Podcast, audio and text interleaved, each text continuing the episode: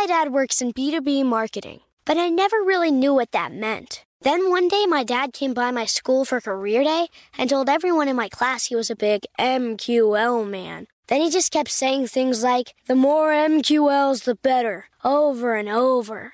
My friends still laugh at me to this day. I think it means marketing qualified lead. One thing's for sure I'll be known as the MQL man's kid for the rest of my days. Why couldn't you just be a fireman or a lawyer? Why? You ruined my life, Dad. Not everyone gets B2B, but LinkedIn has the people who do. And with ads on LinkedIn, you'll be able to reach people based on job title, industry, likelihood to buy, and more. Start converting your B2B audience into high quality leads today. We'll even give you a $100 credit on your next ad campaign. Go to linkedin.com slash customer to claim your credit. That's linkedin.com slash customer. Terms and conditions apply. LinkedIn, the place to be, to be. Let me just run this by my lawyer is a really helpful phrase to have in your back pocket. Legal Shield has been giving legal peace of mind for over 50 years. They connect you to a vetted law firm in your state for an affordable monthly fee. Want an experienced set of eyes on a contract's fine print? Or you finally want to get that will done? Legal Shield has a dedicated group of lawyers who have your back, no matter what the future brings. Sign up today at LegalShield.com forward slash iHeart. PPLSI does not provide legal representation or advice. See a plan for complete terms. When you buy Kroger brand products, you feel like you're winning. That's because they offer proven quality at lower than low prices.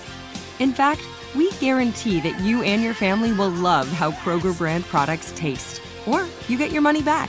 So next time you're shopping for the family, look for delicious Kroger brand products because they'll make you all feel like you're winning. Shop now, in store, or online. Kroger, fresh for everyone. Buy the rumor, sell the news. You ever heard that before? What does that even mean? Well, it's something I've been talking about for about six or eight weeks, and it came true. We saw a buy the rumor, sell the news event, and I'm talking about what happened with Bitcoin and the ETFs that launched open. If you're just tuning in, you're listening to the Mark Moss Show. We're talking about the intersection between politics, finance, and technology. And of course, we're talking about the decentralized revolution.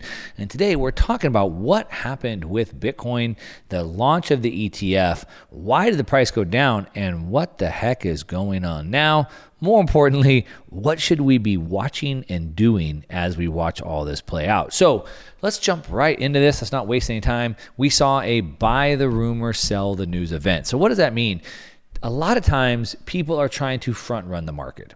So when they hear something, a rumor, like there could be a merger, there could be an acquisition, we hear this company is going to miss their earnings report, they're going to exceed their earning reports. We hear a rumor then people will start to move into that position.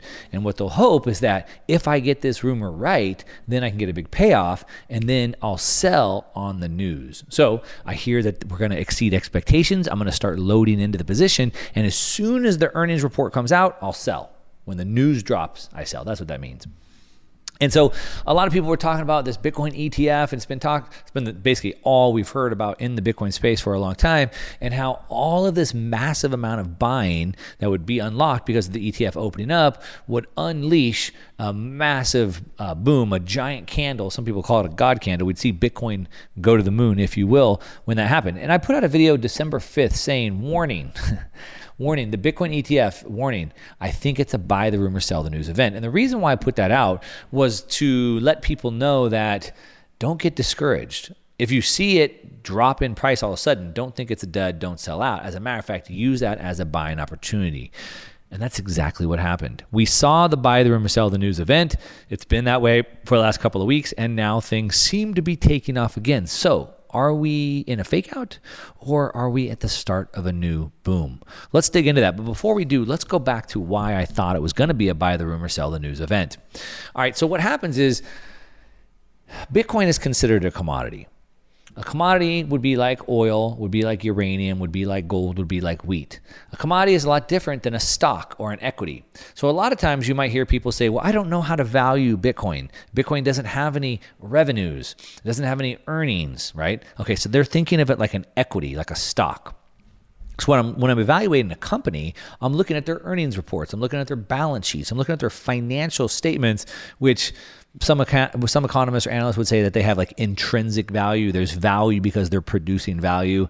I still think that's a little bit far fetched. I believe all value is subjective, and so even though yes they have a product some intellectual property yes they have profits revenue etc the the the stock trades at a multiple of the earnings. And the multiple is still subjective. So even though there is intrinsic value because there is stuff there, the multiple that trades at is still subjective.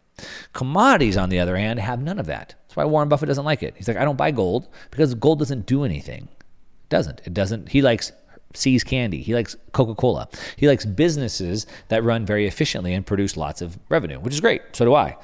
But he doesn't like commodities because they don't do anything. That's why he doesn't buy gold. So gold, oil, right? By themselves, they don't really do anything. Now, if you want to understand the price movement of commodities, you have to understand supply and demand. Very simple.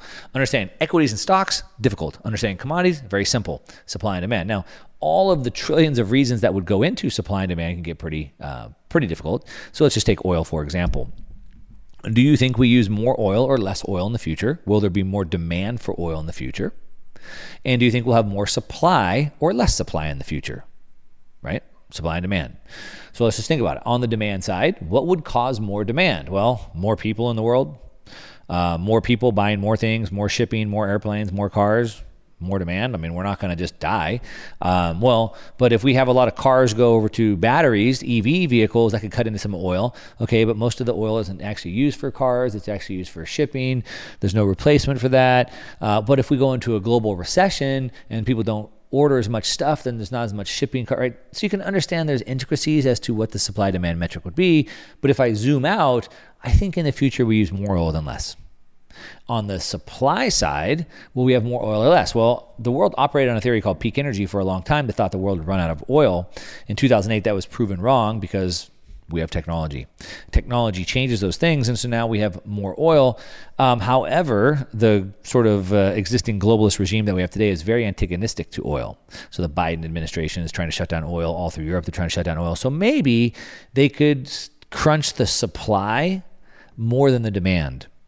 And so I'm pretty bullish on the price of oil. However, when you look back since 1971, oil's more or less traded in about a 60 to 60 to 80 dollar range, uh, with spikes uh, above and below that. So we can we can apply that to gold. But back to the point, we're looking at Bitcoin. So if Bitcoin's a commodity, I'm also looking at the supply demand uh, metrics of that. So why? Uh, let's let's look at the supply side first. Well, with gold or with oil, if the price of gold or oil went three times, five times, 10 times higher, more people, more resources would go towards getting more oil and gold out of the ground. So we say high prices are the cure for high prices. If the price of gold or oil spiked, more supply would come to the market, which would bring the price back down. High prices the cure for your high prices. Bitcoin is different. Bitcoin has a fixed supply cap. So you can't just go get more gold or oil out of the ground. So there is a fixed supply. So in the supply demand metric, we know that supply is capped. So will there be more supply in the future? No, there won't. So now we can only look at the demand side. So it makes actually much easier than it would be for another commodity. So now we look at the demand side of things. And we'd ask ourselves, will there be more demand or less demand in the future? And someone, some of you might be listening going, why would there ever be demand? All it is is some speculative uh, tulip mania. There's no real demand. Okay, but that's totally not true. Uh, there's a lot of utility for Bitcoin. Okay, like what?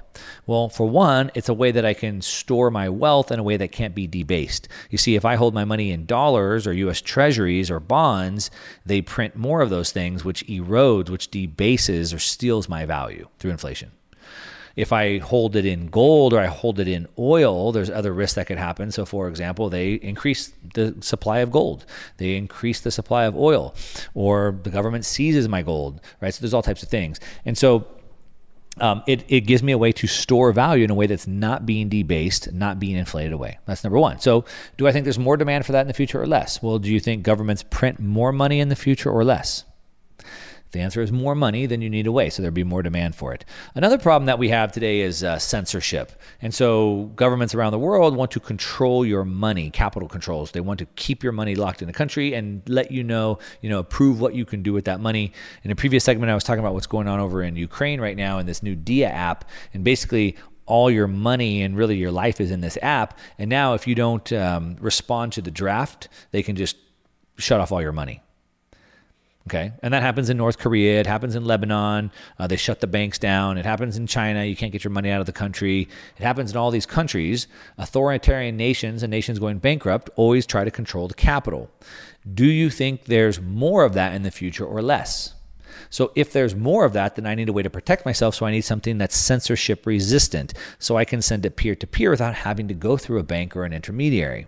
So I think there's more demand for that in the future, not less. All right. So that kind of sets that up. Now, let's go back to the buy the rumor, sell the news event.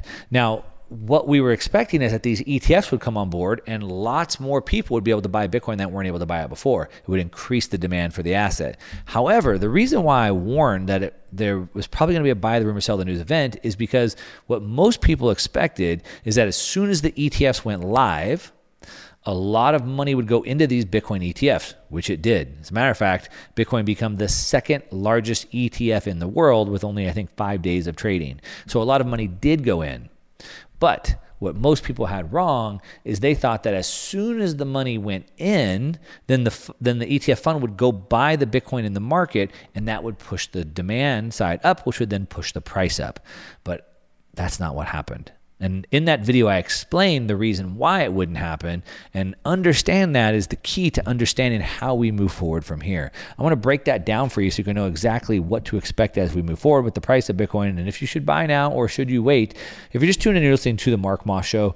We're talking about buy the rumor, sell the news, and what comes next. You don't want to miss what comes next. So don't go away. I'll be right back. Let me run this by my lawyer is a really helpful phrase to have in your back pocket. Legal Shield has been giving legal peace of mind for over 50 years. They connect you to a vetted law firm in your state for an affordable monthly fee. Want an experienced set of eyes on a contract's fine print, or you finally want to get that will done? Legal Shield has a dedicated group of lawyers who have your back no matter what the future brings. Sign up today at LegalShield.com forward slash iHeart. PPLSI does not provide legal representation or advice. See a plan for complete terms.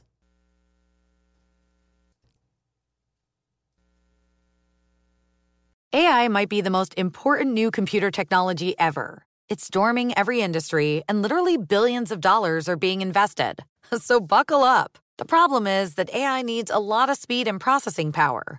So, how do you compete without costs spiraling out of control? It's time to upgrade to the next generation of the cloud.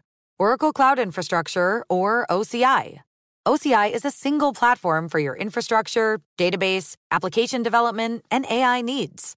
OCI has four to eight times the bandwidth of other clouds, offers one consistent price instead of variable regional pricing, and of course, nobody does data better than Oracle. So now you can train your AI models at twice the speed and less than half the cost of other clouds. If you want to do more and spend less like Uber, 8x8, and Databricks Mosaic, Take a free test drive of OCI at oracle.com slash strategic. That's oracle.com slash strategic. oracle.com slash strategic.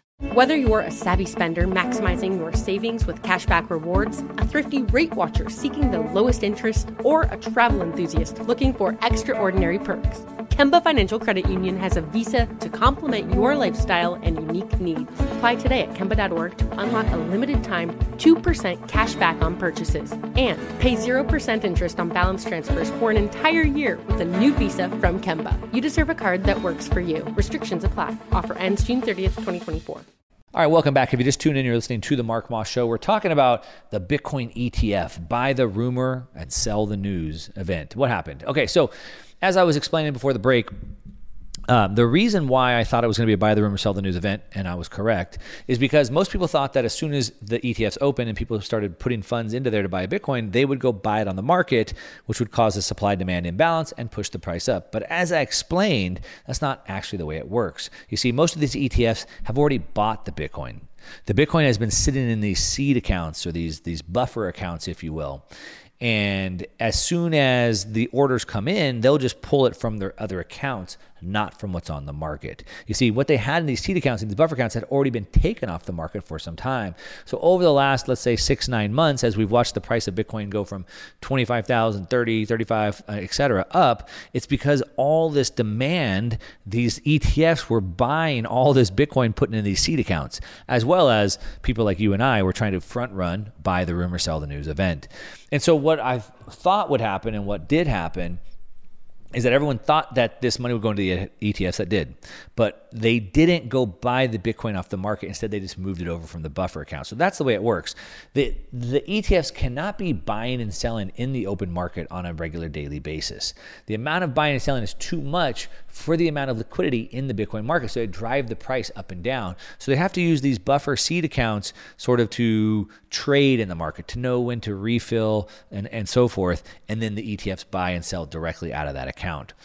And so what I warned is that everyone was expecting this. A lot of people were trying to front run this. And so as soon as the news broke, the ETFs opened, everyone would sell. And that's exactly what happened. We saw the price of Bitcoin um, dump and sell off. And what I warned everyone is I said, this is probably going to happen. Don't get fooled into selling. So a lot of people were like, this is it. It's going to 35,000, 25,000, 20,000. I'm out. I'm going to sell the top. I said, don't do that because it's going to be a small dip and you're going to get, you're going to get faked out and then the price will go back up. And that's exactly what we're seeing. The price has gone back up. As a matter of fact, uh, let me just pull up my chart here. We can see that when the ETF got announced, the price dropped 20%. And since then, on January 23rd, it's now up 16%. So it's almost back to where it was during that time. But let's take a look at what's happened in the ETF since then so you can understand where we're going in the future. All right, so let's look at a couple things here. Uh, what are some of the main points? So, first of all, part of the reason why we also saw the price sell off is because there was there was no Bitcoin ETF, but there was something else called the uh, Grayscale Bitcoin Trust, and the Gray, Grayscale Bitcoin Trust had been holding a ton of Bitcoin for a long time, and they got converted over into, an ETF when all the other ETFs went live. But what happened is a lot of investors had their Bitcoin locked up in this um, trust for a long time, and the trust has very exorbitant fees. And so, as soon as it got opened up where they could get their Bitcoin out, and they had another choice to go into another um, ETF that had much lower fees, of course, they wanted to do that. And so, what happened is, as much Bitcoin was being purchased, a lot of it was being offset by the selling that was going on because of the GBTC outflows at the same time. Now, I talked about the GBTC um, price of Bitcoin. It was trading at you know a 35 or 40 percent discount to the NAV to the net asset value.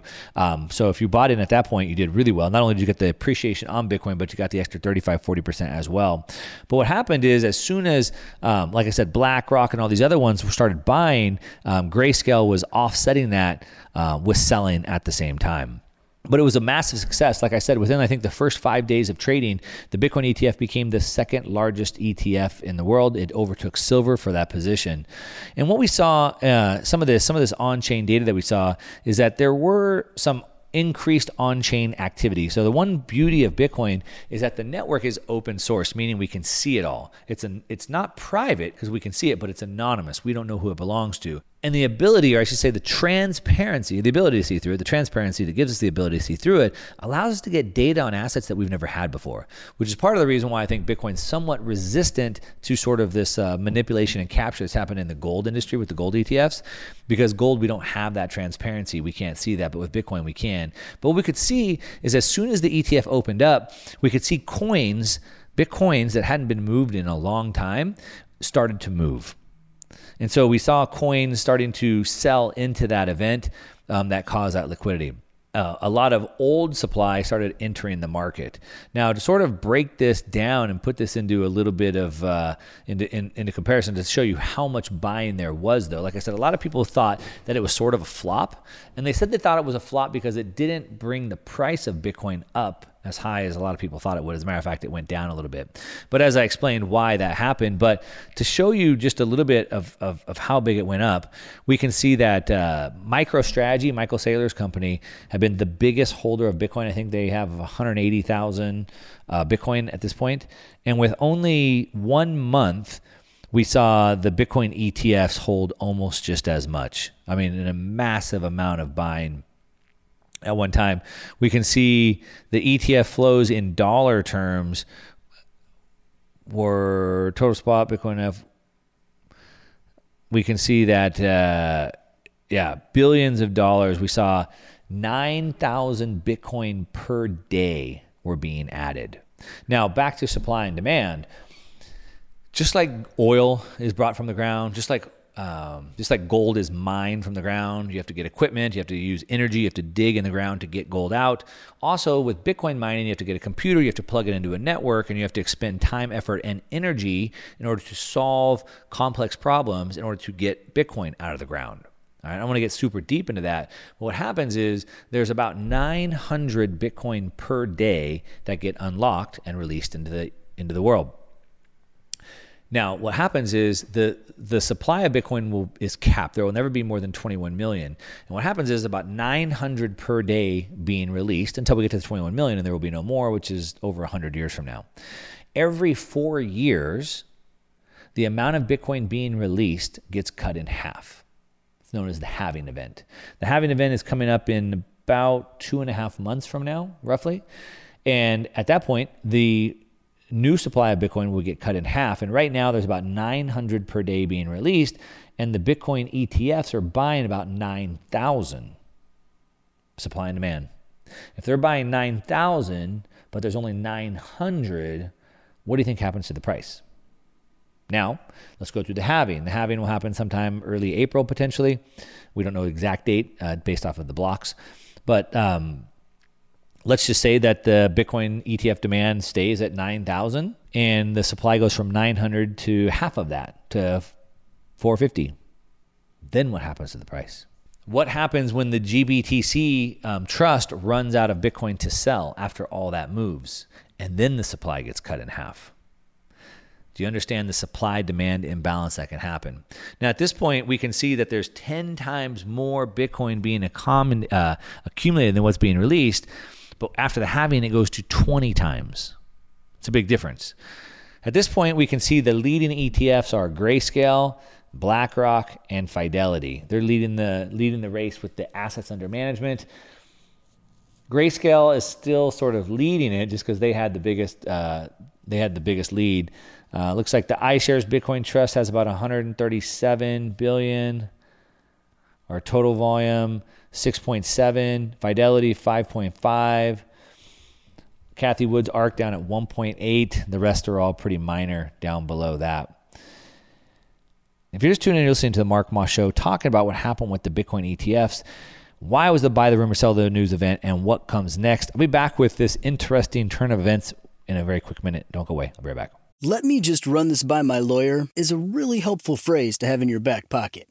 Legal Shield has been giving legal peace of mind for over 50 years. They connect you to a vetted law firm in your state for an affordable monthly fee. Want an experienced set of eyes on a contract's fine print? Or you finally want to get that will done? Legal Shield has a dedicated group of lawyers who have your back, no matter what the future brings. Sign up today at LegalShield.com forward slash iHeart. PPLSI does not provide legal representation or advice. See a plan for complete terms. Whether you're a savvy spender maximizing your savings with cashback rewards, a thrifty rate watcher seeking the lowest interest, or a travel enthusiast looking for extraordinary perks, Kemba Financial Credit Union has a visa to complement your lifestyle and unique needs. Apply today at Kemba.org to unlock a limited time 2% cash back on purchases and pay 0% interest on balance transfers for an entire year with a new visa from Kemba. You deserve a card that works for you. Restrictions apply. Offer ends June 30th, 2024. My dad works in B2B marketing, but I never really knew what that meant. Then one day, my dad came by my school for career day and told everyone in my class he was a big MQL man. Then he just kept saying things like, the more MQLs, the better, over and over. My friends still laugh at me to this day. I think it means marketing qualified lead. One thing's for sure I'll be known as the MQL man's kid for the rest of my days. Why couldn't you just be a fireman or a lawyer? Why? You ruined my life, Dad.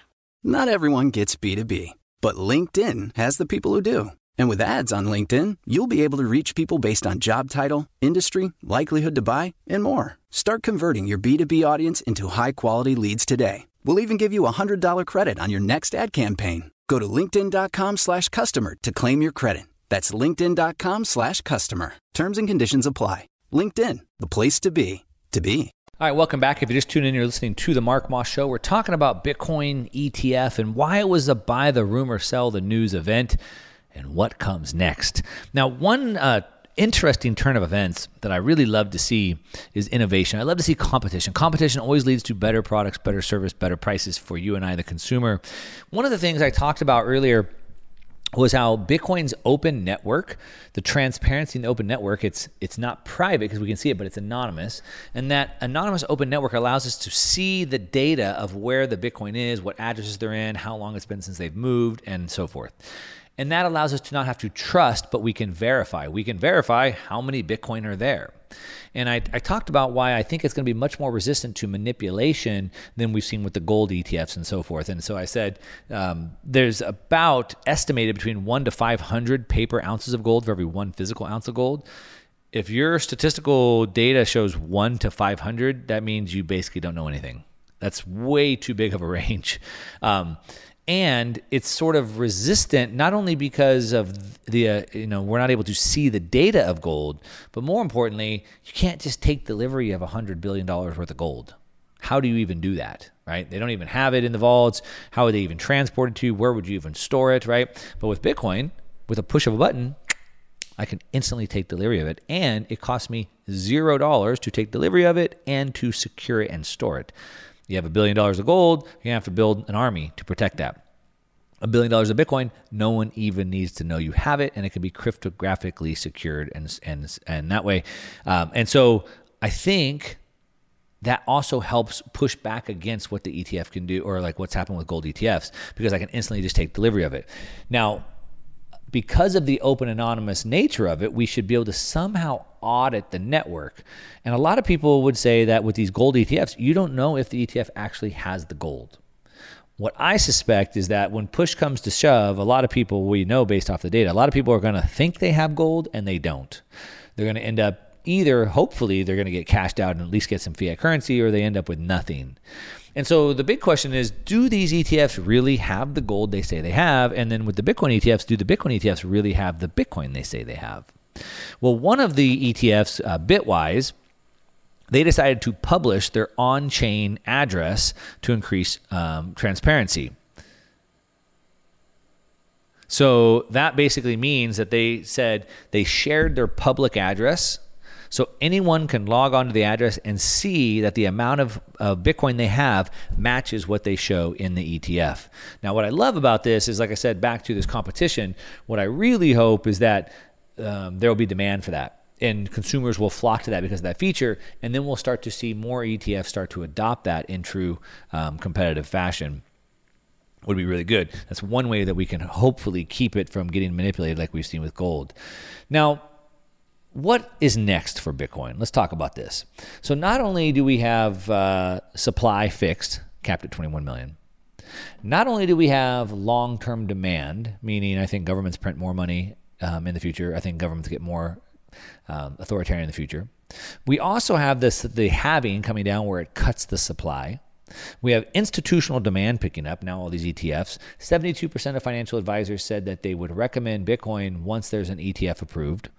Uh, we have the Grayscale uh, Bitcoin Trust that's sort of been dwindling down and, and emptying out. Uh, last year, we had FTX, um, you know, blow up, and also people thought they were buying Bitcoin there. They weren't, so that was also manipulating the price. So a lot of that stuff is gone. So what's next for Bitcoin? We also know that the amount of Bitcoin on exchanges is lower than at any previous halving time. So again, we're almost at the halving. So there's a lot of dynamics that are different from this time. So where does the price go?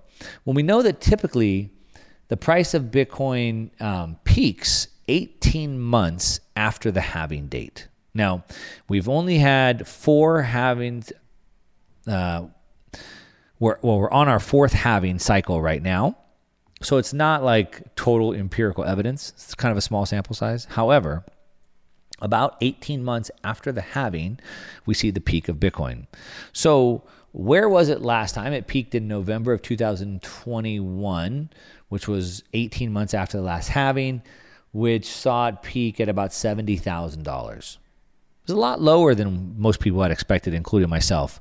We thought it should have been somewhere around $150,000. Some of the reasons why potentially that it ended up less than that was uh, one, we had the whole Terra Luna, FTX, and GBTC shenanigans going down, all that fraud, Celsius, um, Terra Luna, all that Bitcoin uh, was manipulated and stolen. That happened.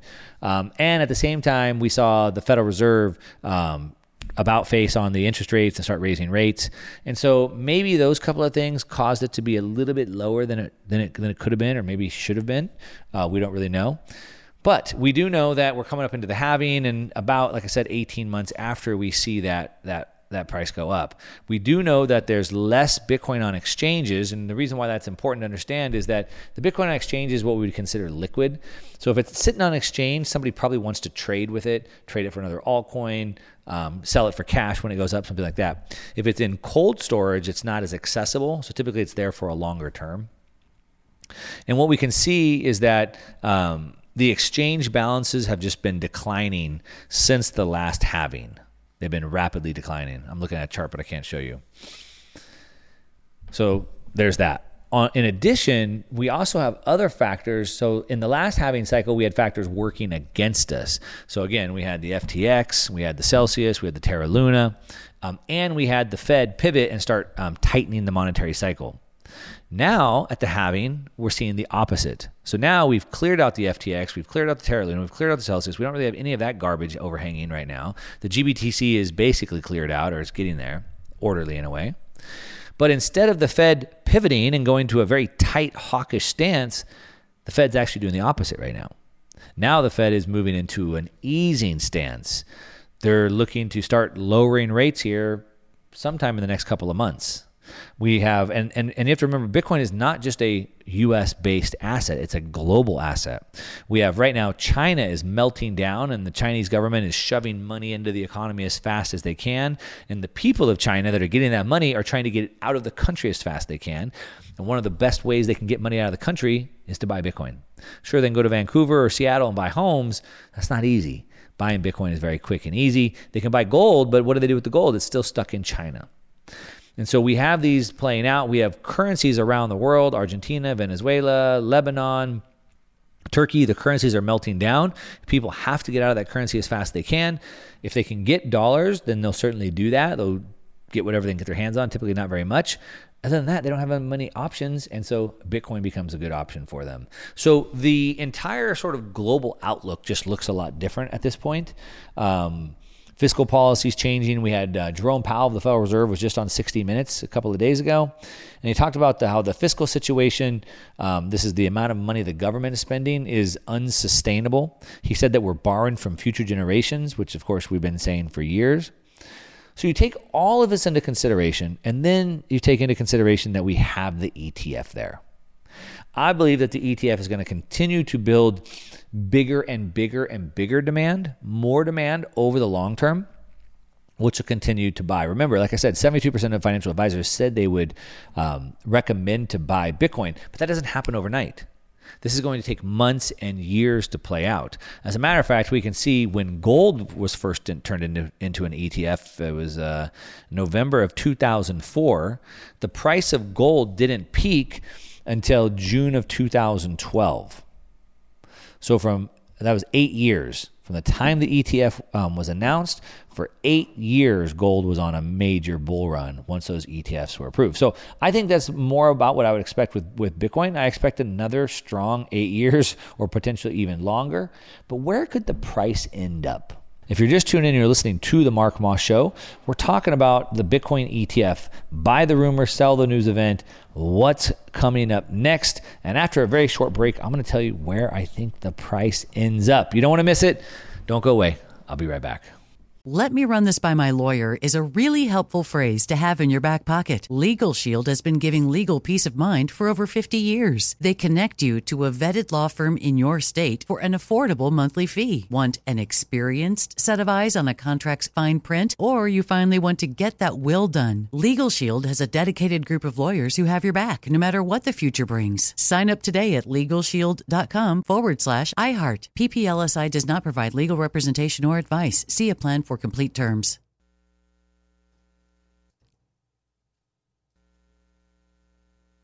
Whether you're a savvy spender maximizing your savings with cashback rewards, a thrifty rate watcher seeking the lowest interest, or a travel enthusiast looking for extraordinary perks, Kemba Financial Credit Union has a visa to complement your lifestyle and unique needs. Apply today at Kemba.org to unlock a limited time 2% cash back on purchases and pay 0% interest on balance transfers for an entire year with a new visa from Kemba. You deserve a card that works for you. Restrictions apply. Offer ends June 30th, 2024. I'm Katya Adler, host of The Global Story. Over the last 25 years, I've covered conflicts in the Middle East, political and economic crises in Europe, drug cartels in Mexico. Now I'm covering the stories behind the news all over the world in conversation with those who break it. Join me Monday to Friday to find out what's happening, why, and what it all means. Follow The Global Story from the BBC wherever you listen to podcasts. All right, welcome back. If you just tuned in, you're listening to the Mark Moss Show. We're talking about the Bitcoin ETFs and were they a buy the rumor, sell the news event? Well, we know in hindsight now they were. I predicted it December 5th. I put out a video on my main YouTube channel. Go watch it if you want the full details on what happened. Just search uh, Mark Moss uh, Bitcoin ETF. You'll find it.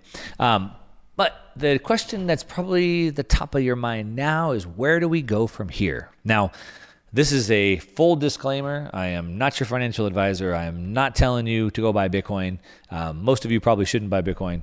Uh, actually, everyone should own Bitcoin. Uh, but I'm not your financial advisor. I'm not telling you to buy. Uh, and uh, I'm going to do my best to give you some frameworks as to where I think it could go. But I'm just going to let you know in advance that my crystal ball is pretty fuzzy. It's not super clear here. All right. So we know that um, Bitcoin moves on these four year cycles. We know that the four year cycle is known as the halving event, which cuts the supply in half, happens in, in uh, less than 90 days, about 68 days from now. So we know that happens. We know that Bitcoin peaks typically 18 months after that date. So we have about a year and a half in front of us. Then we have to look at the supply demand characteristics of that and other underlying things. So remember, as I talked about the last cycle, it got cut short because the Fed and the central banks went into a tightening cycle. They started sucking the money, sucking the liquidity out of the system. But that's that's not here. Right now, all that's being switched over and now we're starting to ease. We're starting to inject liquidity back into the system. The Fed said they would start uh, lowering rates here in the next couple of months. Um, central banks around the world and Japan, the ECB, they're already easing. We got China shoveling money into their system as fast as they possibly can. And at the same time, in the U.S., the, the fiscal situation, which is the U.S. Treasury, the government is spending money like a drunken sailor. They cannot spend money fast enough. And we didn't see that before. So not only do we have this halving cycle, which is just natural um, cycle, which sort of plays off business cycles and credit cycles, but at the same time, the entire global liquidity went from a it was in a tightening cycle before, and now we're moving into an easing cycle. So that's very bullish. On the other hand, um, a lot of the problems that we had, the GBTC, the FTX, the Terra Luna, the Celsius, that really held Bitcoin and cryptocurrencies in general down, they're all gone. So we don't have those big things in front of us. So that's bullish as well. Another thing we have, unfortunately, is, is, we continue to have a rise of authoritarianism. I am afraid that if Europe, it looks like Europe probably first, and maybe even the US, could get somewhat draconian with some rules and regulations they put on Bitcoin, specifically around like self ownership, that could potentially slow it down. Um, but I think people would still be buying it in the ETFs. They're not going to make the ETFs illegal. That's that's there's like a 0.0001 chance that that happens. Um, so I guess people still buy in the ETF. So I'm not super worried about that. Um, and then I would say that I think the ETF demand is going to be massive. Again, 72% of, of advisors said they would recommend Bitcoin once there's an ETF, and there is. And what I saw today was a report showing how fund managers so most people a good majority of, of people don't manage their own money which by the way you should manage your own money but most people aren't managing their own money and they're allowing their fund administrators either the, you know whoever runs their 401ks uh, mutual funds etc to build these portfolios and manage them for them and so what we saw today is a lot of these funds are starting to already put Bitcoin in. So what that means is that we're going to see millions and millions, tens of millions of people owning Bitcoin and not even knowing it. I write an investment newsletter called the Tactical Asset Report, where I every single month I write a deep research report um, showing you what I think is happening in the market and what I'm buying or selling at that time based off of that information. And I get people that come in, new students every day into the newsletter, and um, the first thing that we want to do is we want to look at all the assets that we have and we want to look at what buckets or what pillars of our portfolio they're in so we can build the best portfolio. And most people don't even know what they have because it's all just like in a 401k. They don't even know what's in there. And so all of those people will be buying Bitcoin without knowing they're buying Bitcoin. Their fund administrators, their advisors will be buying it for them. And that's why I think these ETFs have this long road in front of it, sort of like the gold ETF had an eight year run in front of it. I think we see the uh, Bitcoin ETF have probably a lot longer than an eight year run. As a matter of fact, it ran for eight years before it pulled back. And of course, now gold is back above that that previous high. And so I think the same thing happens with Bitcoin. So when you add all those things up, I'm pretty bullish on what happens over the next 18 months with the price of Bitcoin, or about two years at this point. Um, so what what does the crystal ball have to say about the pricing?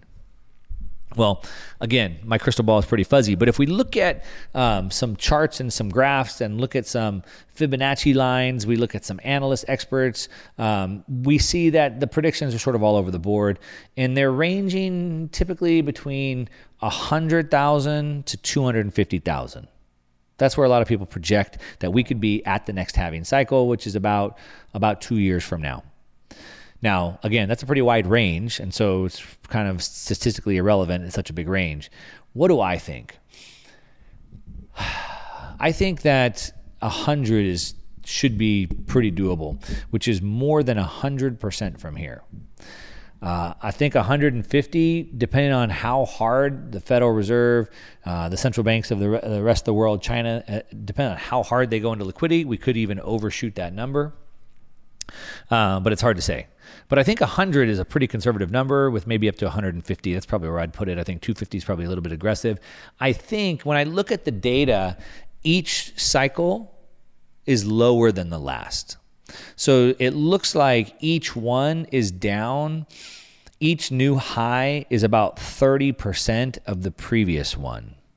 So the first one had gone up 16,000%. From the halving to the peak was up 16,000%. The second one was up 5,400%. The third one was up 1,200%. And the fourth one was up 440%.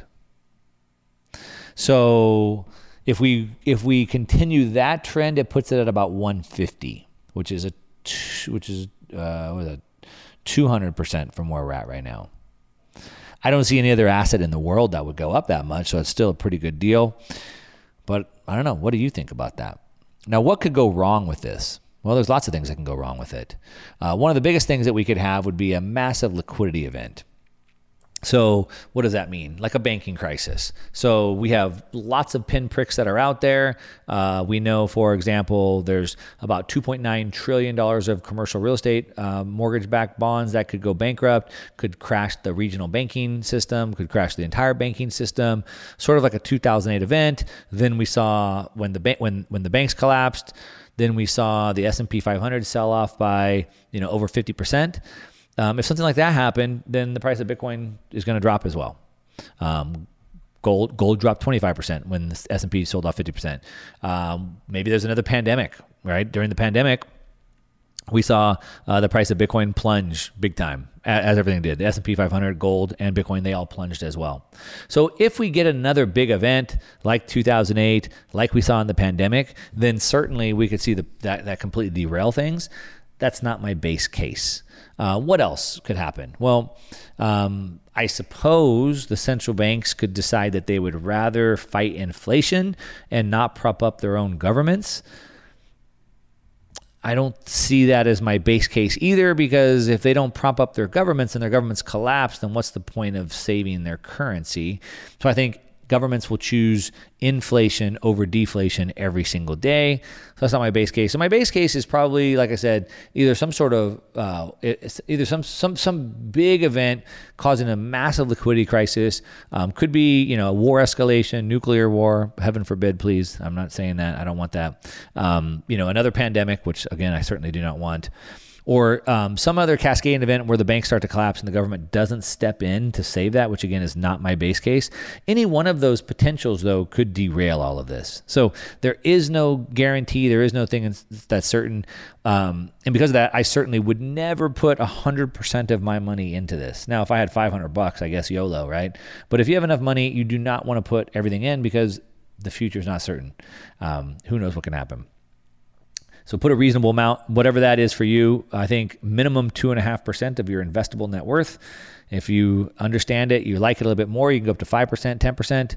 Um, if you're a psychopath, like a lot of Bitcoiners I know, it might be 30, 40, 50%.